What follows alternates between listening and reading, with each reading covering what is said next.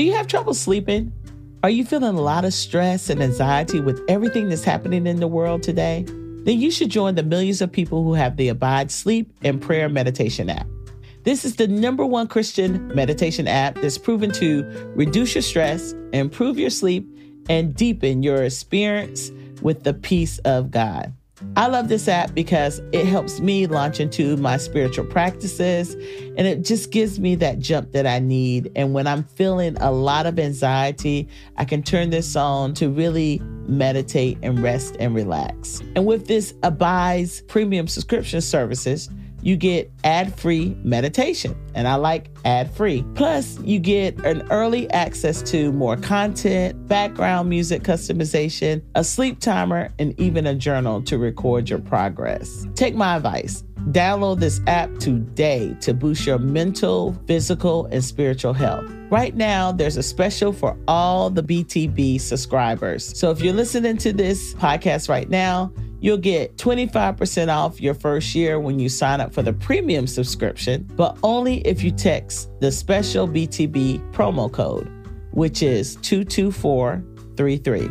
Again, that's 22433. So you want to text BTB 22433. Don't wait to download the Abide Sleep and prayer meditation app today and text this special code for BTB, and the number is 22433 today to get 25% off. Hi, Bridgers. This is Latasha Morrison here, and I wanted to invite you to the Be the Bridge Live. This is our first Be the Bridge Live event that we're having since the pandemic. If you live in Atlanta or surrounding areas, you do not want to miss this time. We're going to have panel discussions. Um, there will be some talks by some people that you know and maybe a few that you don't know. But if you're ready to lean into this work and listen and engage, this is an equipping event to help you improve your racial literacy. So that is October the 15th from 2 to 5 p.m. in Atlanta, Georgia at the Peachtree Road United Methodist Church. And that's here in Atlanta. And you can register at bethebridge.com live. You don't want to miss our first Be the Bridge live event for 2022. And that is October the 15th from 2 to 5 in Atlanta, Georgia at the Peachtree Road United Methodist Church. And again, you can register at bethebridge.com forward slash live. Be the Bridge, Be the Bridge. You are listening to the Be the Bridge podcast with Latasha Morrison. How you guys doing today? It's exciting. Each week, Be the Bridge podcast tackles subjects related to race and culture with the goal of bringing understanding. But I'm going to do it in the spirit of love. We believe understanding can move us toward racial healing, racial equity, and racial unity. Latasha Morrison is the founder of Be the Bridge, which is an organization responding to racial brokenness and systemic injustice in our world. This podcast is an extension of our vision to make sure people are no longer conditioned by a racialized society, but grounded in truth. If you have not hit the subscribe button, please do so now. Without further ado, let's begin today's podcast. Oh, and stick around for some important information at the end. I am so excited, Be the Bridge community.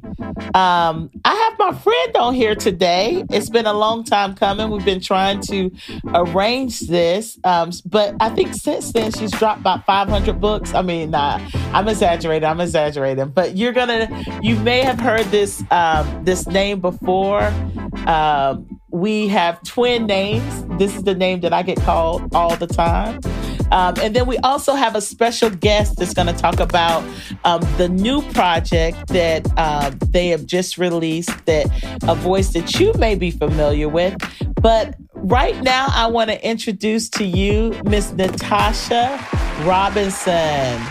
And she is the president of uh, T3 Leadership Solutions and an associate certified um, coach with the International Coaching Federation. Um, she is a graduate of the United States Naval Academy. Let me say this United States Naval Academy in the house, okay? And she is a former United States Marine Corps captain. And I was just joking with her before this, and I said, and it shows. Um, and she is a former uh, federal government employee uh, for the Department of Homeland Security. So watch yourselves on this call. Like she, she is coming with all the receipts. Um, she has a, she's a doctorate candidate at North Park Theological Seminary. Um, she is also a graduate of Gordon Conwell Theological Seminary um, in Charlotte, and um, she has an MA in Christian leadership. Oh, wait a minute. Let me go back. She is, she graduated cum laude. I got to add that in. You know, when you have a sister on and they have that on their bio, I want to make sure that I say it so y'all know that she is coming with all the credentials, okay? And she has more than 20 years of leadership experience in the military, federal government, academic, and nonprofit sector. She continues to shape the generation of leaders. Um, and she is also a author and she um, has written the book the journey to freedom exodus bible study. And she is the editor on this new project um, voices of lament reflections and brokenness and hope in the world longing for justice. And um, this is a liturgy of about 29 women that is based off of psalm 37 that we're going to talk about today. And she also authored um, her memoir Sojourner's Truth, Choosing Freedom and Courage in a Divided World. And then her first book, uh, one of her first books, um, that I know I've heard great things about it from other people that have read it. Um, I've also used it. Um, it's called Mentor for Life Finding Purpose Through Intentional Discipleship. And so I am so great. And there's some other works that I just don't have time to go over this in all the bio. Uh, but Natasha is really um, out here creating materials, um, Bible studies um, for not just um, people of color, but for all people. And so she is a sought out speaker, consultant, mentor, and executive leadership coach. coach. And she's published more than 100 articles. And so um, I want you to welcome Natasha to the Be the Bridge podcast. okay. And um, you know, you just wrote, and um, we're gonna bring in because um, we have Miss Mariah Humphries on the call right now too. And Mariah worked on this last project uh, with you, and I want you to explain um, this last project, and then we're gonna have Mariah talk about her role in it. Um, she's gonna join us for that portion, and then we'll get all into the nitty gritties of um, who Na- Natasha Robinson is and all the things that she's doing and working on. Okay. Mm-hmm. So, um, the book that we are releasing is called Voices of Lament, and the subtitle is Reflections on Brokenness and Hope in a World Longing for Justice. It's inspired and based on uh, Psalm 37, which is a Hebrew acrostic poem. So it follows the 22 letters of the Hebrew alphabet. And it really talks about how God deals with the wicked and how God deals with the righteous. And mm-hmm. so I was inspired by another project um, that uh, Christiana Brown worked on. And we had women of color writing on Psalm 119. Um, his testimony is my heritage. And, uh, you know, it was in the middle of a pand- the pandemic, like right at the beginning of it in the summer. I was praying, I was reading through Jeremiah, the book of Jeremiah and Psalms, and landed on Psalm 37 um, at the same time when I was reading John uh, um, Jeremiah chapter nine, and in that passage it talks about God telling Jeremiah to call the wailing women because of the atrocities that were happening in Israel. And he said, call them to wail over us. And there were very specific reasons that they were wailing. They were wailing because their men had been taken out of the public square. And this is what I call uh, George Floyd summer. So 2020. Um, they're wailing because their children have been taken out of the streets. And so, you know, I grew up in the South. Tasha, you're a Southern girl as well. And, you know, the only people, the only reason children wouldn't be in the streets because it's not safe. And so, it, you know, that's a really important element of just, you know, growing up in, in the South where you just play outside all day, right? When you're not in school. Right. And, you know, they're wailing because death has climbed into their windows. And, you know, when I talked about the contributors of this project, when I shared this with them the first time, I said, you know, death is a is an enemy to us, the Bible tells us, but death is also a thief, right? Because if it mm. was a welcome guest, he would death would come in through the front door. And so the fact that it's, you know, coming in through the window, the prophet says, is telling you it's uninvited, it's an uninvited guest. Um, you know, it's catching you off guard. Um, and it's it's disrupting your whole life. And I think women of color, probably more than anyone in this world, but certainly in our country, we understand our lives being interrupted in these ways by things we don't have control over, right? Whether it's systemic mm-hmm. injustice or family things or children things, um, and yet we persevere um, through the suffering, through the mourning, through the uh, lament. And I just love that these women were called and they were called to then teach their communities how to wail and how to um, teach their children and their daughters specifically how to wail. And so I wanted to gather a group of women of color who I knew could embody this passage well um, the inspiration behind Jeremiah 9, but also speaking to the justice and injustice that we see in Psalm 37. And so I, I gathered 29 women of color to write essays and liturgies and poems. And Miss Mar- Mariah here um, was one of our liturgists. And she wrote a phenomenal piece that represented not just herself, but her people, her tribe um, well. And one of the hearts I have behind this project that people will see the faithfulness of God through the different tribes, and languages, nations, and people groups. And so she was one of the women that embodied that so well. So I'm so glad to have her as a part of this project and to call her sister and friend. And only Natasha could put together 29 women. only the captain and the Marines could gather together 29 women. You guys, I mean, I don't know if you you're listening to this some of you, if you're listening, you've ever written something before, it's hard enough writing something with another partner. But 29, I, only you could do something like this. Mariah, uh, what was this experience like? And um, I want to, I want you to talk a little bit about um, the, your piece and why you wrote your piece. Yeah, it, only, only Natasha could could gather all of these women and keep us on track and on schedule. Oh, I know you were on track and on schedule. she, she collected us very well.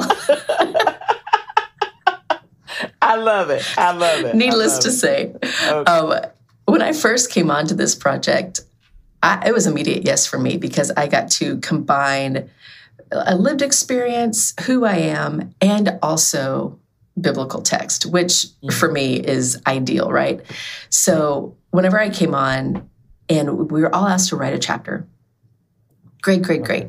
And then there was a missing element. And she said, Hey, everybody, we're missing an Indigenous person to come in and do a poem or a liturgy.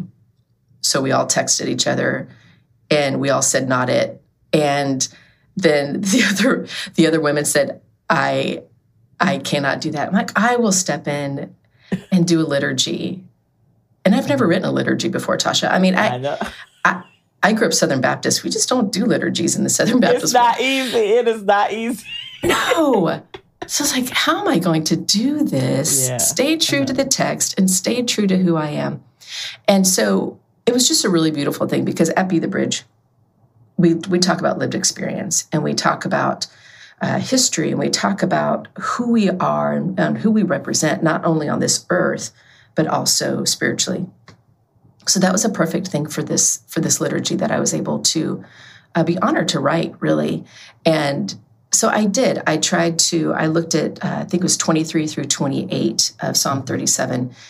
And I wanted to stay very true to who I am as one voice, as a Mvskoke voice, but also part of one voice of a collective.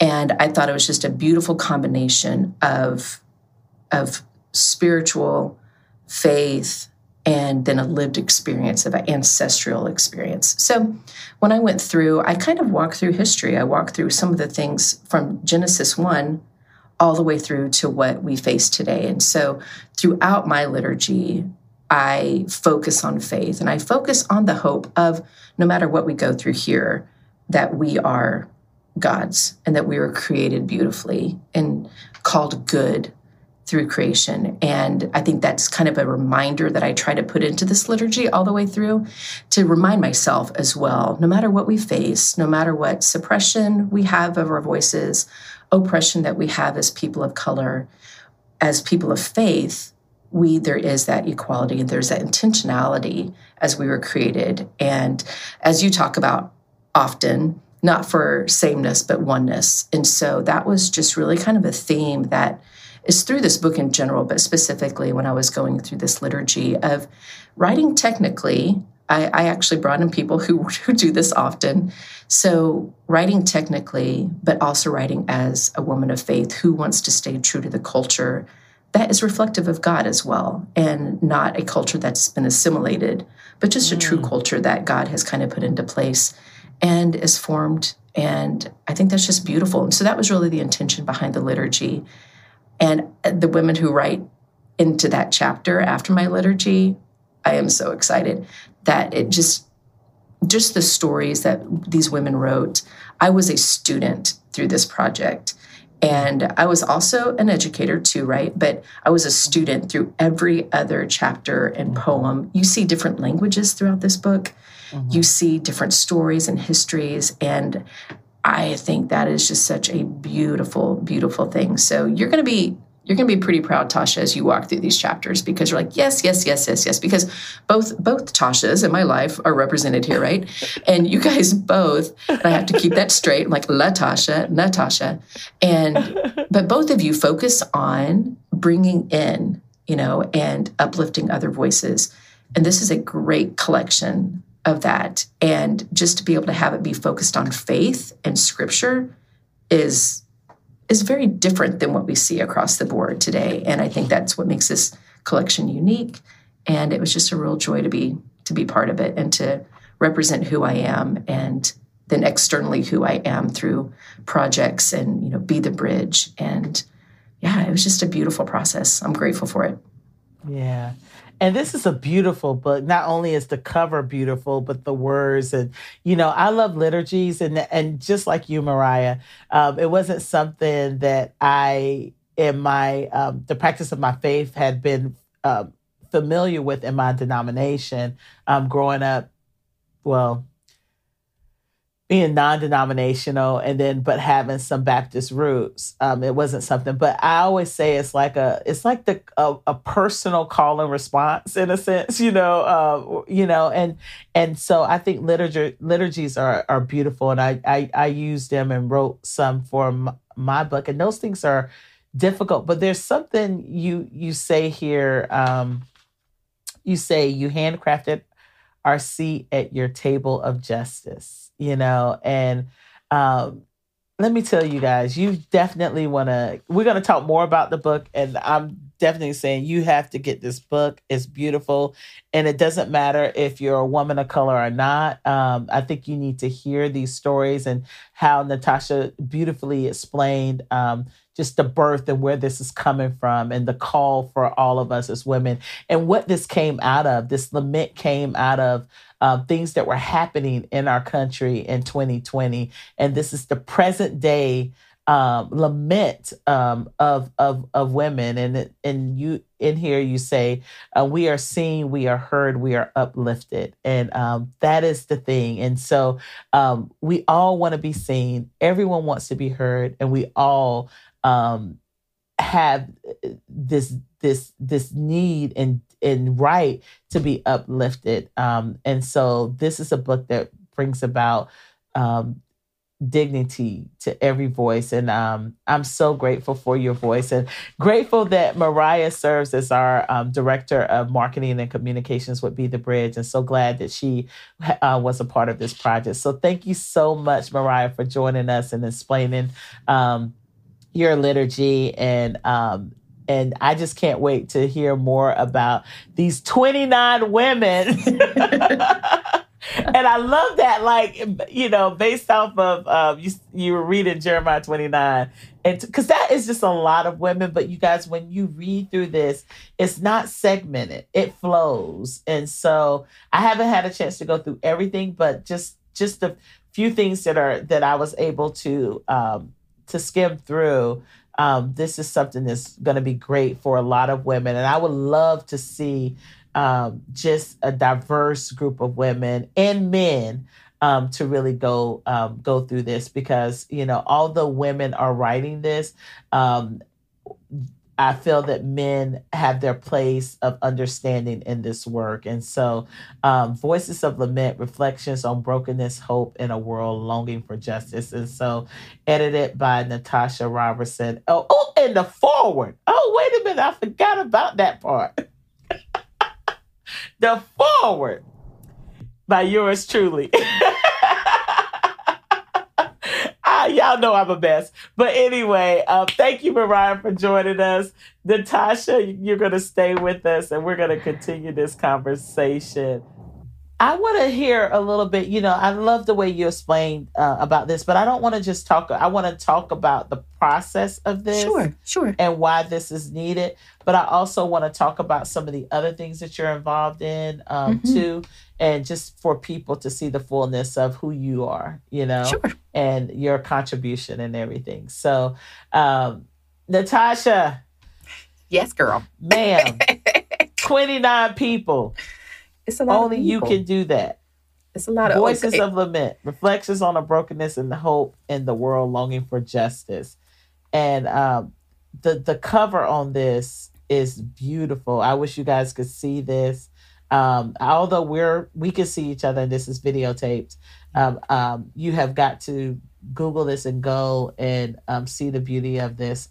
And what was this process like? Um, Natasha, in bringing together 29. You gave us the reason for choosing 29 different mm-hmm. voices. Mm-hmm. What what was this process like? Because I know this had to be a grueling process, yeah. not just of organization, but just of emotion also. Yeah. Yeah, it's very interesting. I was actually writing so it's COVID. So you sitting at home all day. Right. And um I was writing two books and doing some di- some doctorate work. So that's what I was doing pretty much in COVID eating, walking, praying, hanging out with my family, and writing a lot. that's really what was going on.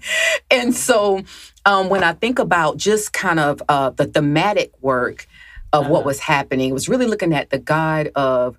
So I was writing this at a time I was writing my Exodus Bible study, which is like a layperson's commentary, looking right. at the God of generations looking at the mm-hmm. God who names himself as the God of Abraham, Isaac, and Jacob, looking at the God who puts himself as the one to the only God to be worshiped and praised in contrast to Pharaoh, who's an idol and false God and no God really at all.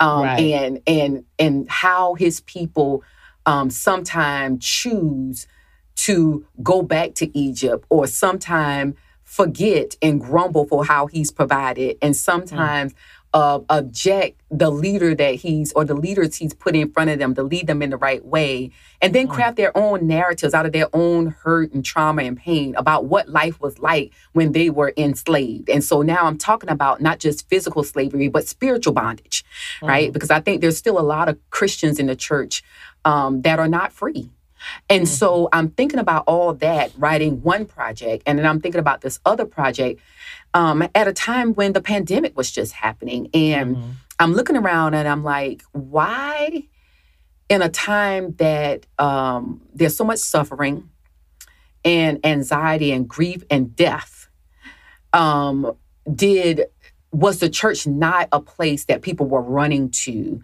um, as a leader? And I think there's some very practical reasons for that. I think practically, you had a lot of churches that just didn't know what they were doing.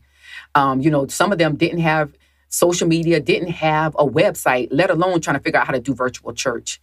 Um, you had large churches that didn't really have intimate relationships. The discipleship was not happening with their congregants. So, you know, if if the church is centered around the show and I don't mean that, you know, but but really what's happening on Sunday and you have thousands of people gathering, then what do you do when that's not the reality that you have, you know, um, available to you? And so I think there were a lot of practical, technical challenges that churches and leaders were facing. And that kind of, in my opinion, took our eyes off the ball of the spiritual opportunity we had to really serve and minister to a community of people you know, that really were hurting and lost and asking a lot of important questions. And I said, you know, the reason why I think the church wasn't e- able to lean into that latter piece is because a lot of our churches, quite frankly, are still churches, denominations, Christian organizations are still predominantly led by white men, right? And so we just haven't um, provided leadership education and discipleship for that particular group of people um, from a posture of lament or suffering or persevering through that type of thing. But I know people who have been anchored in that. I know people who they lead out of that posture. And most of the time that's women of color. And Tasha, you and I went to Rwanda together. We I mean that's that's a global thing. It's a global reality. It's not just right. um, something we see happening in, in the West. And so I call forth these women really uh, mm-hmm. physically in the same way I saw spiritually the wailing mm-hmm. women being called forth in Jeremiah mm-hmm. because they are professionals in this. They know exactly what to do and they're able to lead a church that really lacked direction about what it means to practice the spiritual discipline of lament, what it means to lead people through difficult times, what it mm-hmm. means to hold on to hope when life is not going your way. Mm, mm. You know, um, yeah. I think about I was I just preached um, Sunday about Ruth and Naomi, and was mm-hmm. like, so what when when you're faced with a life of abundance, which is, you know, a lot yeah. of people in America, people that will listen to this podcast, right? That's their yeah. reality. Um, you have a life of abundance. And I'm thinking about Naomi now. Mm-hmm. And you mm-hmm. leave that place because there's no food. That's what it means when right. you have a famine. To go to a spiritually destitute place where there are pagan mm-hmm. worship happening in Moab. And then mm-hmm. you, and then there's death all around. Your husband died, mm-hmm. your sons die, and you don't have any, all the assurances that you thought you had. This was our life in a pandemic. Yeah. You know, all those things have, all the trappings have been stripped away. And there's mm-hmm. nothing and no one but you and God. Like, what do you say about Yahweh then? Mm. Right? Is God's name still worthy to be praised? Right. And so I think that really is the question that, you know, of our time that we were wrestling with um, is God's name still worthy to be praised? Mm. And mm. what I want to say out of my spirit is yes. Yeah. And then, so then, how do you disciple people? How do you lead people? How do you coach people and mentor mm. people mm.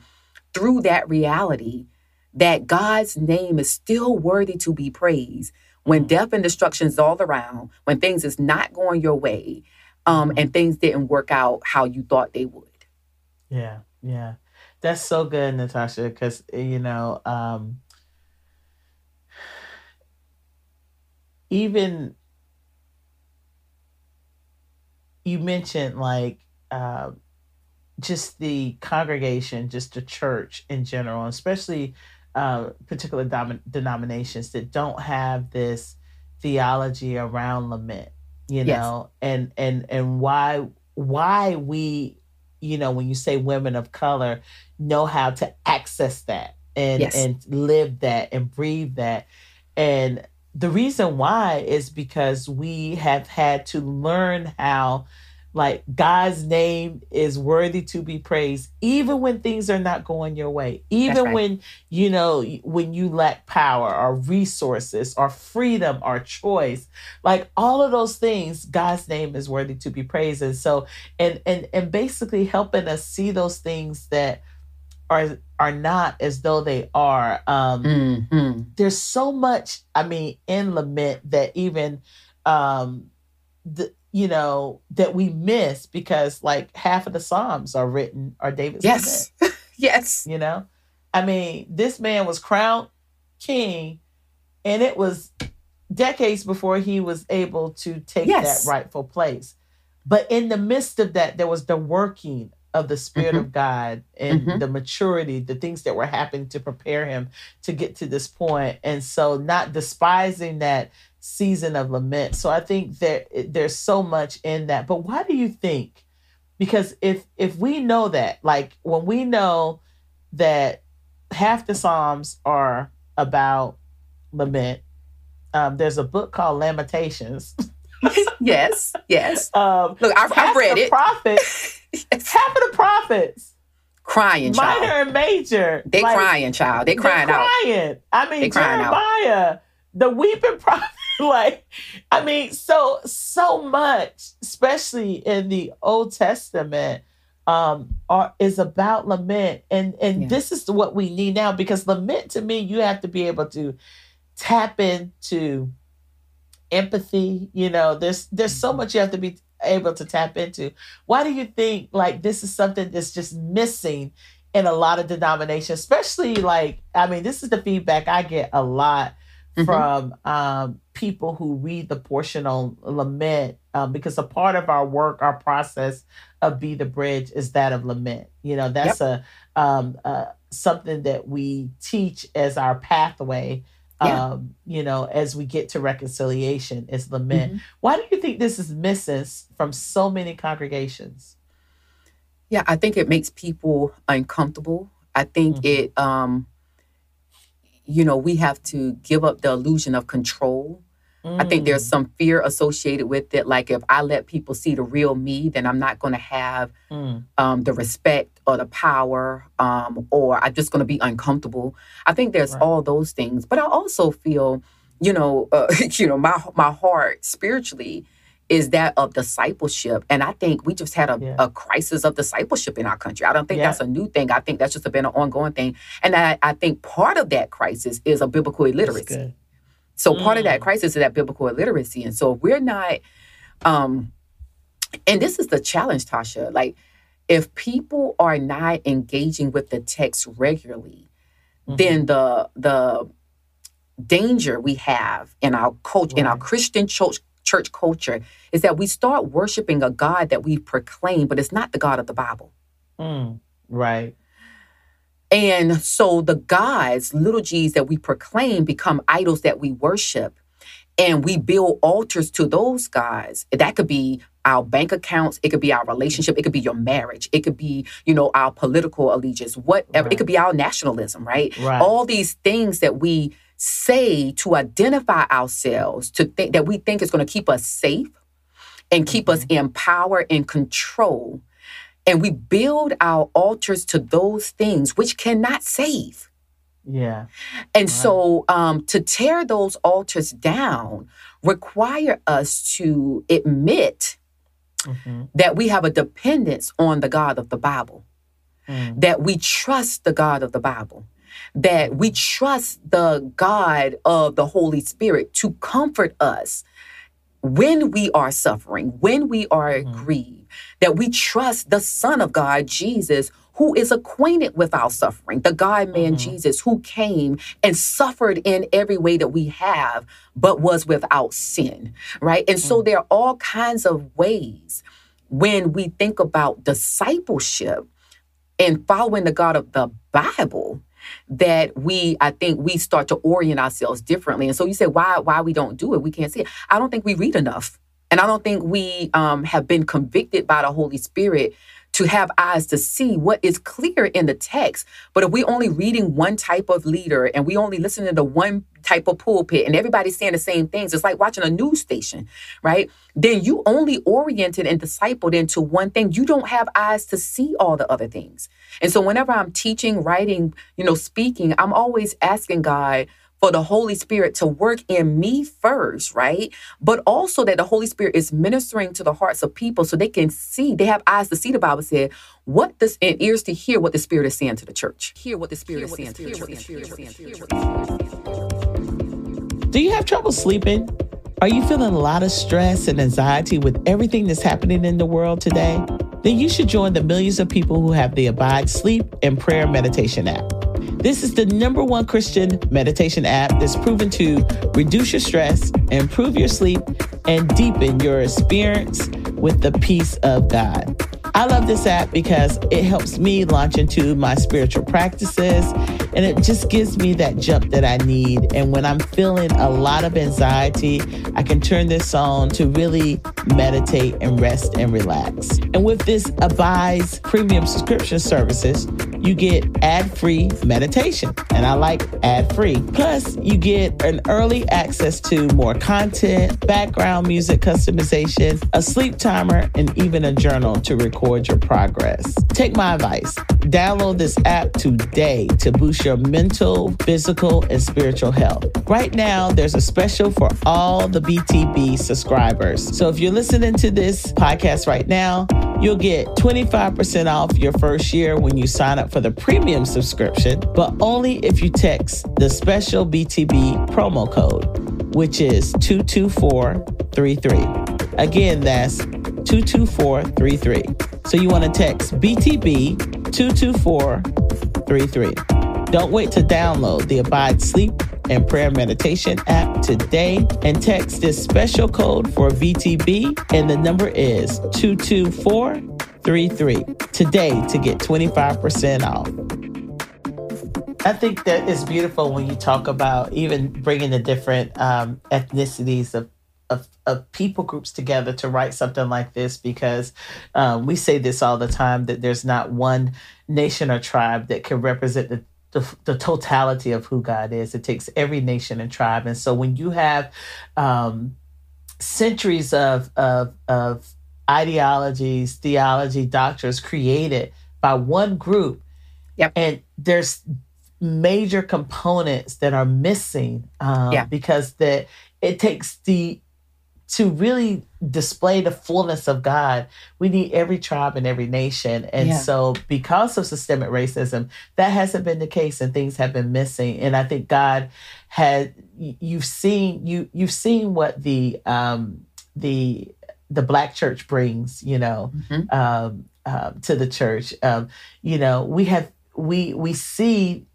even the indigenous church and Yeah. what we can be learned from the indigenous church. Mhm. You know, there's there are things that can be learned from, you know, um, uh, f- from the Asian cultures, you know, Mhm. um, and so there's so much, and I think one of those things is like vulnerability in in, Yeah. in a sense, and I think lament takes great vulnerability, and Yeah. um, and that vulnerability helps you, um, you know, to do that the hard work of discipleship but it's hard to disciple someone into something that you haven't been discipled in yourself. And so I, I love a whole a lot of your work. All, a lot of natasha's work is all about reimagining and rethinking Mhm. um, discipleship and you know and i think there's so there your voice is so powerful in a sense like and it's and i don't know if you guys missed this part but she said during the pandemic now there was a lot a lot of us was doing a lot of things in the pandemic but she up here writing 50 11 books. Bible studies getting her doctorate. No let me tell you um i'm in seminary right now and I, I Uh-huh. just can't do it all. I can't it- it's so hard to lead to be in school and to Mhm. write a book like Mhm. i have to put things on pause it's going to take me forever to finish seminary That's okay. it's gonna take me forever.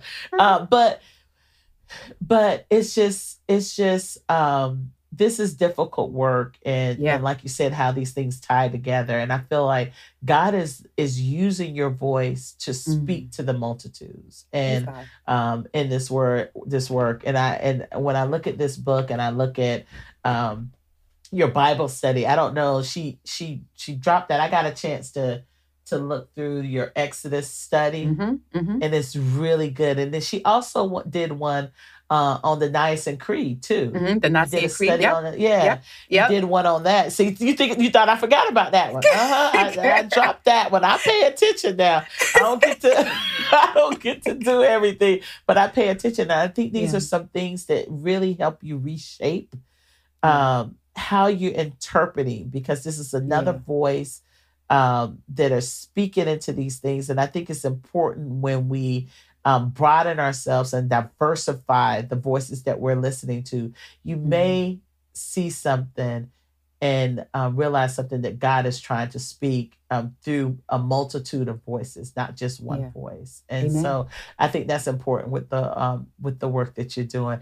What were some of the what are some of your hopes out of um, this project and um, some of the work that you're doing, the articles that you're writing, the um, the studies that you're creating? What are some of your hopes, Natasha? Oh, yeah. So I think in this project in particular, um, there there's a few hopes, right? So okay. uh, I'm gonna be very direct and say uh-huh. from the very beginning, we prayed for this book to become a classic. Mm. Um, because it's that good. Yeah. It's that it's that good because there's nothing else like it. Yes. Because there's a desperate need for it and because it's timeless. Now, the other reason is, Tasha, you and I write books, and because the success of this book, numbers wise, will speak against a narrative about what yeah. women of color, and particularly what Black women, can do in the Christian publishing industry as far as sales go.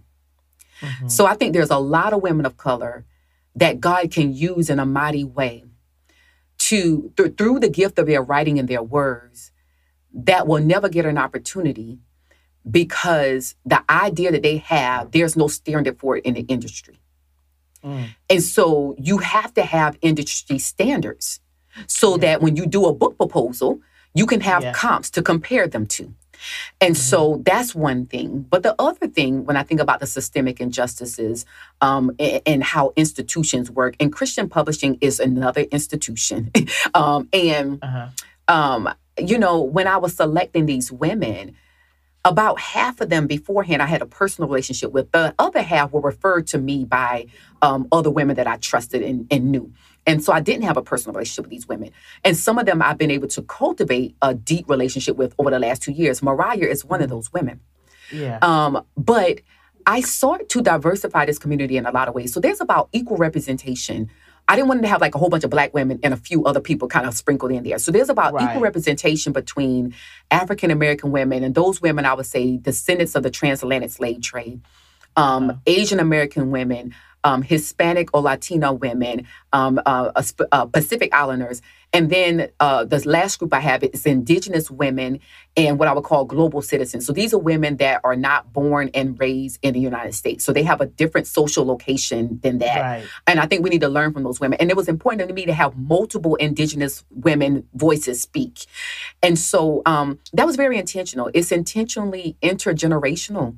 Um, but then the other way, Tasha, when I think about justice is, um, and these women are doing all kinds of work and leading all over the country in different ways.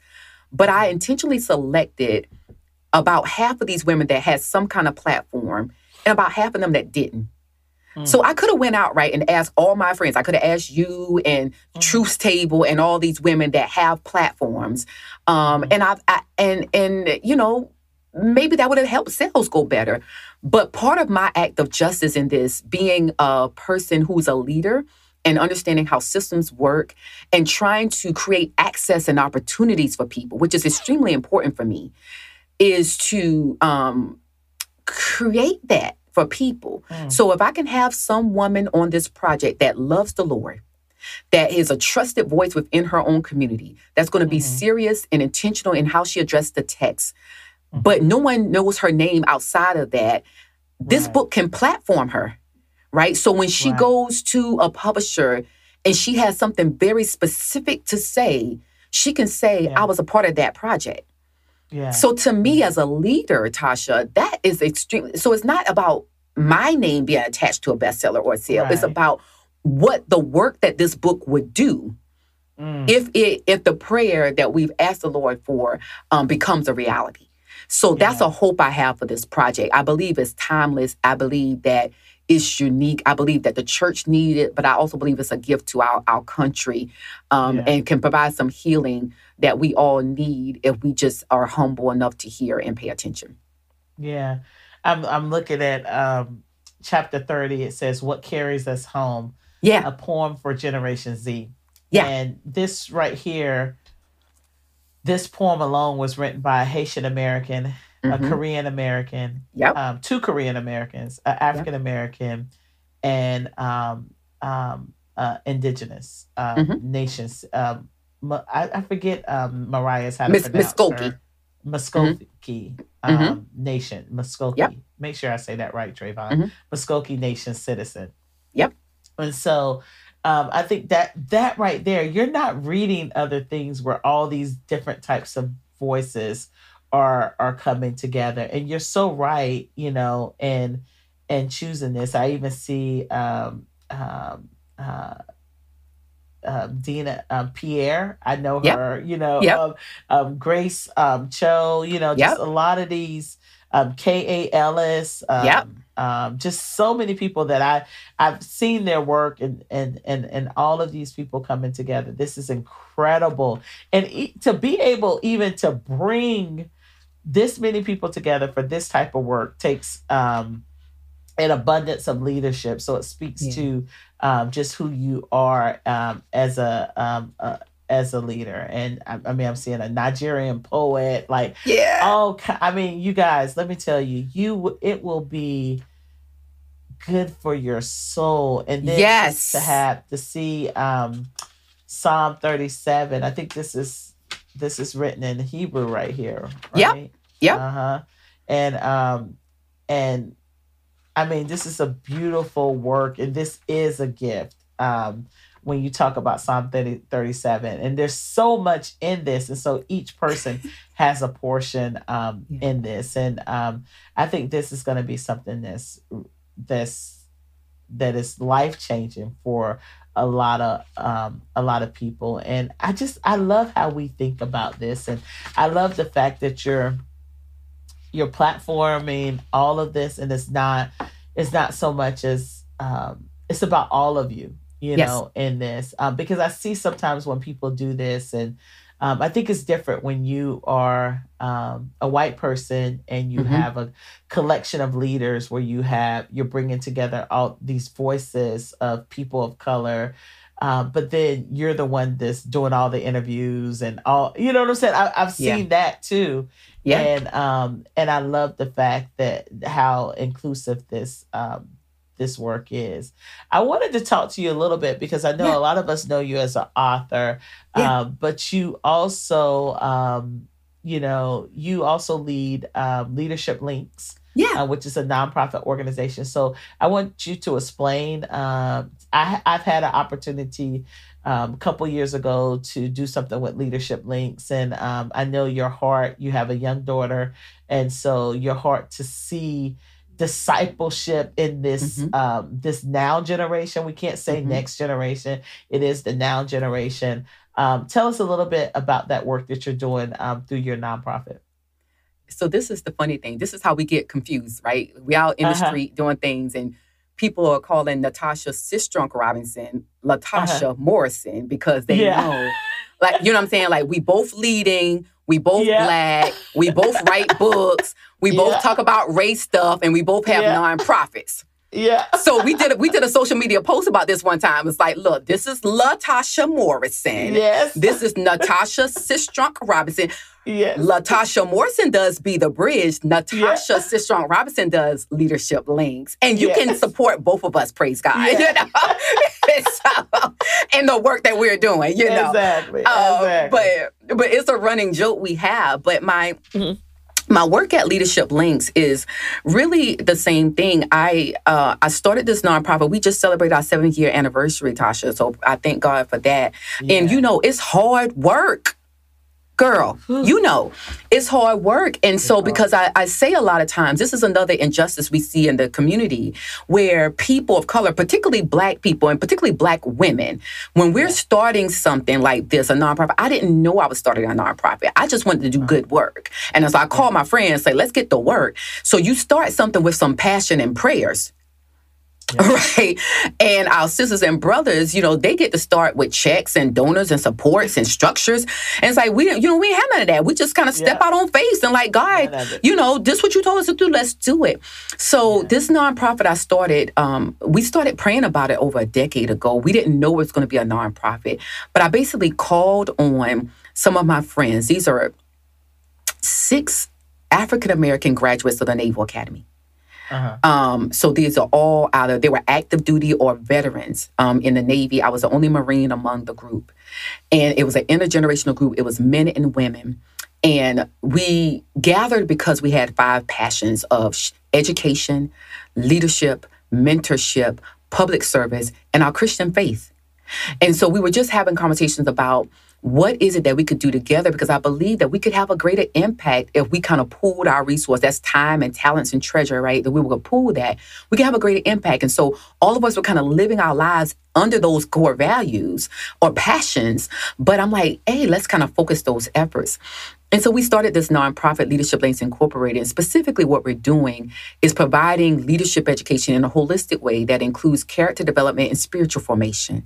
Mm-hmm. Um, and we're doing that. We really focus, um, have been focusing over the last seven years in preparing uh, middle and high school girls. And now we have a program for young women through mentorship to lead in the marketplace. So, really preparing them for innovation, entrepreneurship, and executive leadership, um, and anchoring that, um, you know, through our biblical uh, principles and focus from our Christian um, convictions, really.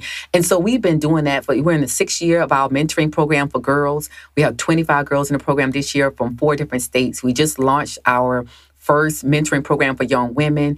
We have uh, seven girls in that program from like four different states.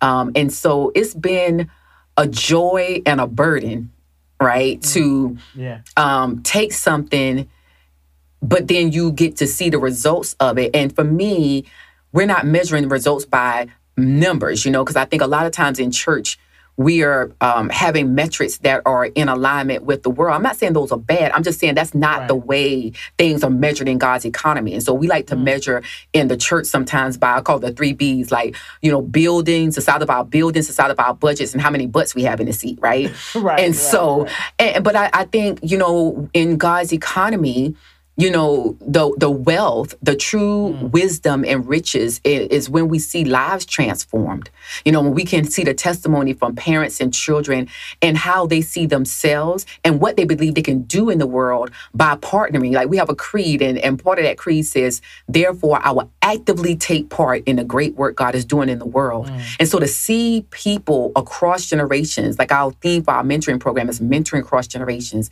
get excited about partnering with God in the work He's doing, right? Mm-hmm. And we that's the what we get to see um, happening, and that's the thing that really um, kind of keeps me going when I get discouraged. I'm like, look, now God, like like with Moses, like I ain't asked you for all these people, you know, God, yeah. like like like, and, and right, God, right, you know, you know, and then God, and then right, but then you, but then you see, but then you, you know, you get a little note or you get an email. You, you know, I was just reviewing yeah. our surveys from the program last year, you know, and to see these girls talk like um, you know, I didn't, I didn't, I didn't have confidence before. I have confidence now. I didn't believe I could do public speaking. Now I can do that now. I have a higher standard for myself. I know that young people are looking up to me. Now I have to be a role model. You know, so that's why I'm uh-huh. hearing from sixth graders and seventh graders and 12th graders.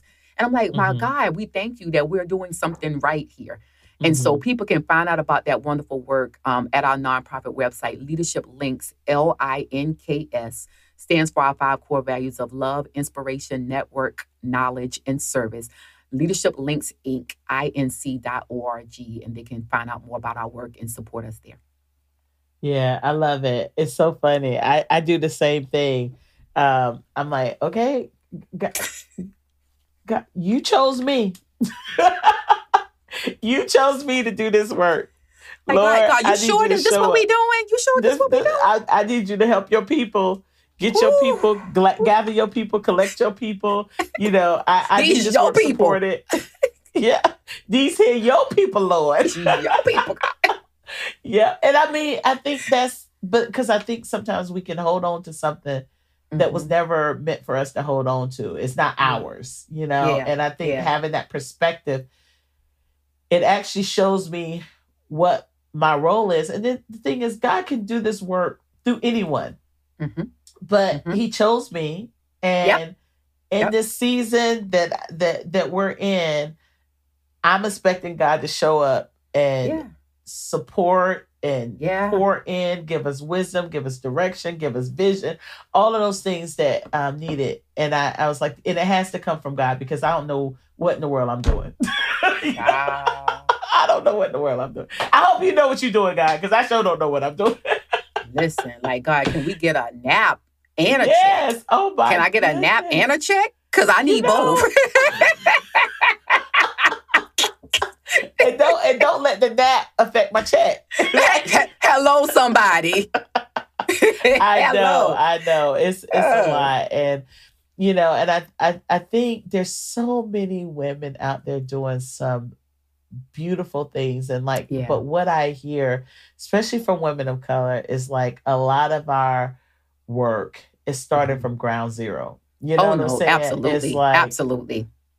trying to get the infrastructure and all the Yeah. things that um you know trying to play catch up in a lot of the things and so um you know so we do need um, brilliant people to come alongside and and and and help and so i think you know uh, we just have to keep pushing and getting opportunities like here to you know to platform each other's work um, is a beautiful thing and um i think you know when you when you talk about this you kind of mentioned a little bit some of the challenges what has Mhm. been um, some of the challenges of a woman um, like yourself um, you know leading as it relates to leadership yeah. um, you know what ha- what were some of the challenges um, and you kind of mentioned them in a in a broad way as a in in, in your writing you know as an author what are some of the challenges that um, you're facing as a leader um, you know as a um, as a writer um, you know and I, I would say you know as a theologian you know Yeah. Yeah. so, yeah. Yeah, no, that's a great question. Thank you so much for it, Tasha. I think so. I think one thing I want to say when people, um, you you know, we've been following and supporting each other for a long time. Even when we're Right. not interacting, we're paying attention. We're praying, Right.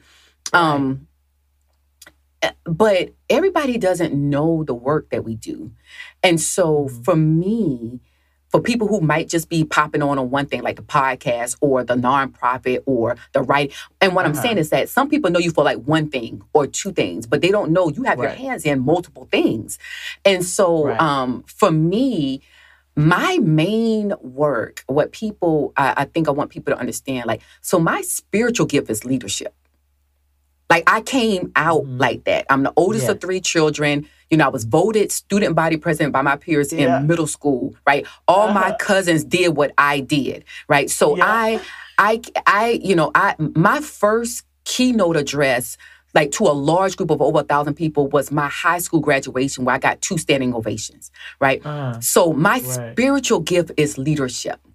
And so I've always had that. Now, what my experience has done is hone those leadership skills. And Right. it's done that in very different ways. And so Right. when you say, well, how can you rally? Because that's what I've always done. mm, Right. I've Yeah. always been that person. And Right. so and, and and so that's that. So so my work, I believe, is really at the intersection of my Christian faith, the convictions of that faith, and my spiritual gift of leadership. And so I write about these other things, Tasha, just because I'm a black woman.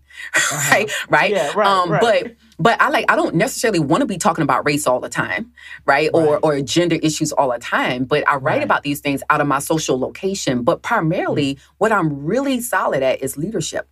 And Right. so, you know, um, and even that, you say it's the challenges of writing. Well, because even the people we know, like like us, in like Jo Uh-huh. Saxton, for example, it's an uphill battle to say, I want to write a book about leadership in this industry. yeah, Right. Like they will not put leadership on our book title. Mm, mm, And then eh, because you can name the, the three people that's writing about leadership that are all white men in the Christian arena, right? mm, And uh, Mm. as if they're the only ones to have anything to say about leadership. mm. And so I think that's part of the challenge I face as a writer. Like I just haven't been given the confidence, not in myself, but within the industry, to write about the stuff I'm really, I really know well and good at and have experience in, you know? Um, Mhm. so that's been a challenge. But I think the other challenge is that um, you know, uh, I think there's something to be said about integrity and faithfulness. Mm. Just being obedient right. and saying yes to the things that God has called you mm-hmm. to do. Mm-hmm. And so I think my journey has been a series of saying yes. The challenge has been, Tasha, is that my first job was being an officer in the Marine Corps. I was a financial management officer in the Marine Corps, graduated at the Naval Academy at 22 years old, and started leading people in major projects right away. I am among the first class to graduate from the Naval Academy post 9 11. So we were mm. in war. As a financial mm. management officer, I was managing millions of dollars, and mm. we mm-hmm. were in wartime. Right, that mm-hmm. that's the anchoring of my professional training as a 22 year old kid. Right, mm. and so um, the way I've been trained as a leader is completely different than other, you know, than most people. And so mm-hmm. when I think about that, the professional development in a career like that, I knew exactly what the path was. I knew mm-hmm. exactly who my mentors were. I knew mm-hmm. exactly who the sponsors were. And if I did the things, if I did the, if I, if, you know, they say you got to be a great Marine and you have to be great at your job. So a great mm-hmm. Marine would be stuff like being a solid leader, being physically fit, you know, those type of things, not getting mm-hmm. in trouble, right? And um, being good mm-hmm. at your job would be you got to know how to be a great financial management officer. And I was a great Marine and I was a great financial management officer. And so I was advancing very well, you know, in the early part of my career and made a decision to get out because I felt God called me out and because I thought at the time, and I still believe it was the best decision for my family. So um, my husband and I, we miscarried our first child. Um, I was four or five months into that pregnancy, mm-hmm. and so my my child that we have now with us, my daughter, um, she was like two years old. And if I went mm-hmm. back into the fleet, what we call, I would have never seen her. My mm-hmm. marriage was not healthy at the time. We would not have survived. And so I made a mm. decision that I wanted to. The spiritual question God was asking me, Tasha, was, Are you going to trust me to provide? Or are you going to trust the military to provide for you? Mm. And so I, I quit. I, you know, I, I, mean, I got mm. out. I, I feel my commitment, but I got out and left a job that I loved and that I was good at and that they were paying me a lot of money and all my friends were doing it. And I say that as a long response to I kind of got into these other things. I never had a desire to be an author right? I never had a mm-hmm. desire to run a nonprofit. I never had right. a desire to, you know, re- lead a small business. And so I right. got to this place of being like a social entrepreneur as a result of saying yes uh, to things that God was putting in front of me and, and walking mm-hmm. out of places where God had closed doors. And the mm-hmm. challenge, the probably the number one challenge here, Tasha, being in this place is it is a vulnerable place.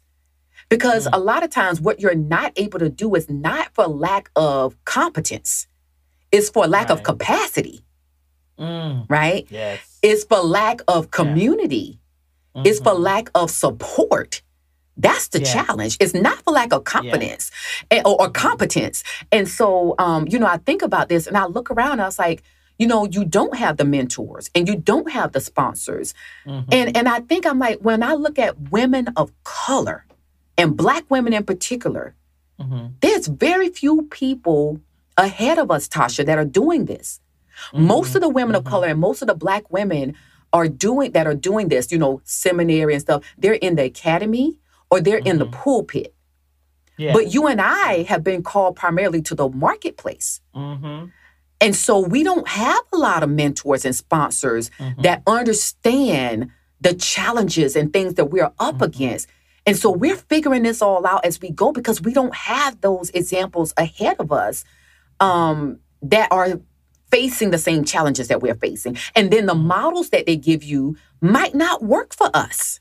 Mm. And right. so that's the main the main challenge I've, I've faced is, you know, growing into this and just trying to be obedient to the call, really. Yeah. Yeah. Yeah. Yeah. yeah. Well, um, thank you for saying yes. Um, I, I was just in um, Charlotte uh, recently and um, I got a chance to meet with a, a group of uh, Be the Bridge group there, some leaders, and one young lady had written a book, and in her book she had wrote. Uh, she talked about how lament has been the hardest thing. She's an African American woman, mm-hmm. and how lament had really been one of the most difficult things for her to um, connect to and to feel her own pain you know, yeah. because we're yeah. so used to, especially as a, a African American woman, not really sometimes having the chance to pause and to grieve yes. and to lament and to, yes. to hope. It's like you gotta do the next thing, do the next right yeah. thing, do the next right thing. Yeah. You know? And sometimes you do that grieving in the midst of, but taking that pause. Yes. To really feel it. And so um, she said that's what she did. And so she wrote this um, uh, a part of her book, she wrote this lament to her ancestors. You know, oh gosh, and and I'm and it was beautiful. And I, am re listening to her read it because she read it, and she does voiceover, so you know, mm-hmm. like her, it's so it's beautiful how she's how she's reading it. Yeah. And I'm sitting there thinking, I'm looking at all these women in this circle, and yeah. um, and the we were in a tea house that was owned by another African American woman who mm-hmm. um, also is a part of this work. Mm-hmm. And and I was like, God, I, Lord, I thank you for allowing me to say yes. Yeah. You know, and to continue to say yes. Yeah. And, yeah, yeah. And what I would say is in this work that you're doing, showing up, saying yes, that there are going to be generations that are going to mm, be impacted. God. Even if this, you know, with this book, people may not realize the gift that mm this is today in 2022. Mm-hmm. But they may realize the gift that it is in 2025 or whenever mm-hmm. um, that is. But the mm-hmm. fact that it is written, and that's the yeah. one thing, after I wrote my book, I said, mm-hmm. Lord, I thank you. I thank mm-hmm. you that the words are here Yes. And so if I'm no longer here, that you have put breath into these words. Yes. We are here to bring about transformation for years Amen. to come. Amen. And so that's what I would say with these words. And there's so many, so many books out there that we don't see the the, the gift of it until after the fact, you know? Yeah. Yeah. Um, and so just know that this is done. This is good work, and God has breathed on it. And Amen. your yes, um, every day, your yes has not only changed the um, the lives of people that you impacted in the Marines, but um, also the students and the children that you're working with, and mm-hmm. also the women and men that you're working with. And so, um, mm you are doing great work. And so I'm mm so grateful to have you on here today to even mm um, bring up to the audience um, to talk about just some of this work um, that you're doing. So, um, you know, go out and get this book. It is um, Voices of Lament Reflections on Brokenness, Hope in a World Longing for Justice. And then shout out to the publishers. Um, yes. Baker Publishing, you know, um, Revell, um, that that took a, a chance on this because I, I, I do see some things changing. I I see some things changing even with um you know my publishing company. I see mm-hmm. little mm-hmm. Increments of change because as and we say this all the time as people change as the Lord transforms the heart of his people to be more inclusive to see the dignity in everyone to yes shift power structures the places that those people people intersect, those yeah. places will begin to change. And so we yes. start seeing these glimpses of hope of books that would have never been published 20 years ago that are getting published now. And I think we're going to continue in that trajectory. But I also feel that that that God would do something um, to reimagine even the publishing industry Yes. Just like we're seeing in movie production where yes. we never thought about all these streaming these streaming um pathways and you know first it was like okay we need production companies to and mm-hmm. writers and all these things and now you're mm-hmm. seeing people of color that are part of all these industries but then they were saying okay but then there's a certain group that controls what gets seen yes and then all of a sudden you start seeing different ways on the ways things can get seen. Yes. And, yes. and yes. so you see that like with self-publishing and audiobooks and all of the things that we're seeing. And so God will make a way. Amen. so either either Amen. people will bend and change or they will be forced to change. And so just know that God's work will get done. Amen. God's voice will be heard. And so, um, and the work that we do are part of God's voice. And so, um, I'm grateful for you, sis. And love you. Um, you know, we had a chance to to go to Africa um, together back in uh, when was that? We went 20, 2017. 2017. 2017. Oh my Yeah. God. Yeah. 2017. We went to Rwanda and we got to witness and um, be up close and, personal with the Mm. kind of restoration process, the reconciliation process in Rwanda. And we got to do that with a um, a group of all all of us were African American women, and Mhm. um, um, uh, Amena Brown Mhm. um, um, was I think she put it. Amena led this, like she put Mhm. all of us together, Mhm. um, and with African New Life, and the beauty of that, it was so funny because I had been to Rwanda Mhm. uh, Mhm. several times before, and I'm. And I'm just gonna tell something funny. Like I'm not a bug person. Like I Yep. don't like bugs, but so but to be with all the women and when something the bugs were coming around and all of us reacted the same Yep. way. Yep. Yep. Um, Yep. You know, the whole bathroom situation, just all the things, you know. it was it was beautiful. And but then even how we got to speak with Yeah. um the women leaders there. yes. Them pour into us. Like, you know, we like, we got y'all smarter than us. Like Tasha. we want to learn from you. Um, just the, the the beauty of that was was great, and I will never forget that experience. Um, getting to walk on that soul, and I would Mhm. never forget that moment we had when we went to the Mhm. school when the school was closed. Mhm. so we Mhm. decided to stay and have prayer. Oh my goodness, you guys. What a time, what a time, what a time. Um, in the, on the soil of Rwanda, let me tell Yeah. you, um, it was beautiful. And so um, that was, we had known each other before then, Yeah. but I think we all of us really got to know each other. So we have a I'm I'm the worst. We do have a a Voxer group still Mhm. together, and we try to support each other and Yeah. and all these things, and life takes over. But uh, we Yeah. know we know each other, and so which is good. And so I'm so proud of you. I'm so proud of Oh, the work same. you're doing. Same, sis. Um, and your um, even her Bible studies. Y'all gotta check out her Bible studies her Bible studies are good. And I wanted you to know one of my friends, um, Andrea, she has Mm-hmm. your book, Mentor to Life. Um, Mhm. Mentor for Life. And she carries that book around. Every time I see Andrea, she has that book. She has that book, and she, she has that that thing is weathered. It has like all these little tabs in it. Yeah, Um, she uses it, and she said, "This is the best book, you know, on mentorship that I've ever Yeah. re- I've ever Yeah. read." Praise and God. um and so let me tell you if if people don't see it god sees it you know Gosh, thank if people you, don't sis. see it god sees it and god see, you. sees you Praise and God. um just you know just know that you are seen okay Mm. even sometimes when we can't say it that you are seen and your giftedness will make room for you and so Amen. Amen, amen, amen. So, Oh, I love so you, sister. to have you. And I'm we got to jump off this call Mhm. um, so that we can go on another call. But hey, listen, community, support this work. Um, you can, you know, of course, in our notes, we'll have all the um, information about the links and everything. Um, but show, tell people how they can follow you and find you.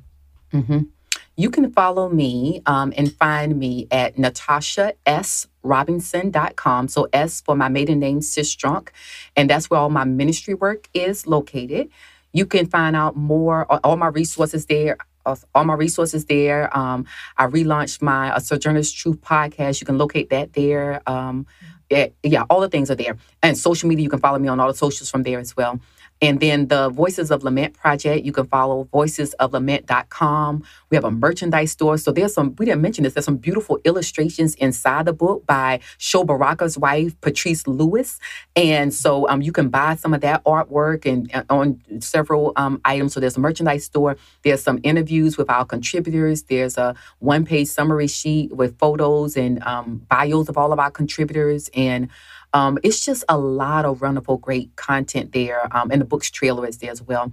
And then a nonprofit you can follow at Leadership Links, L I N K S I N C dot O R G. Yes, and they're gonna want some of this artwork because it's beautiful. So, it is phenomenal. So I'm telling you, the book is powerful.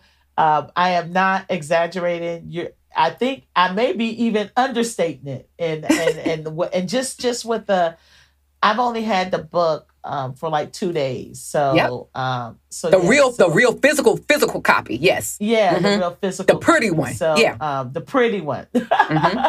So yeah, so um, I'm so grateful for you, and um, yes, and so what I want. Okay, hold on one second. Okay, so this is something. What was I going to say? You want to tell the people go out and buy the book? so thank you guys for listening. And so what I would love for you guys to do is make sure you're sharing this podcast. Make sure you're sharing the things that you're learning um, from this community with your mm-hmm. community. And I would love to hear back from you um, something that you uh, learned from this podcast. You know, um, read Psalm 37 and, mm. and, and, and what stands out to you and reading that through a new lens. So I would love to hear that back from you. Um, you know, find me on um, on on social. You can um, put it at Be the Bridge at Be the Bridge um, on social or at Latasha Morrison. So I would love to hear back from you, um, especially after you get this book and you read Psalm 37 from different Thank you so much. You Thank you, have sis. a beautiful week. Go to the donors table if you'd like to hear the unedited version of this podcast. Thanks for listening to the Be the Bridge podcast. To find out more about the Be the Bridge organization and or to become a bridge builder in your community, go to bethebridge.com. Again, that's bethebridge.com. If you've enjoyed this podcast, remember to rate and review it on this platform and share it with as many people as you possibly can. You can also connect with us on Facebook, Twitter, and Instagram. Today's show was edited, recorded, and produced by Travon Potts at Integrated Entertainment Studios in Metro Atlanta, Georgia. The host and executive producer is Latasha Morrison. Lauren C. Brown is the senior producer. And transcribed by Sarah Conitzer. Please join us next time. This has been a Be the Bridge production.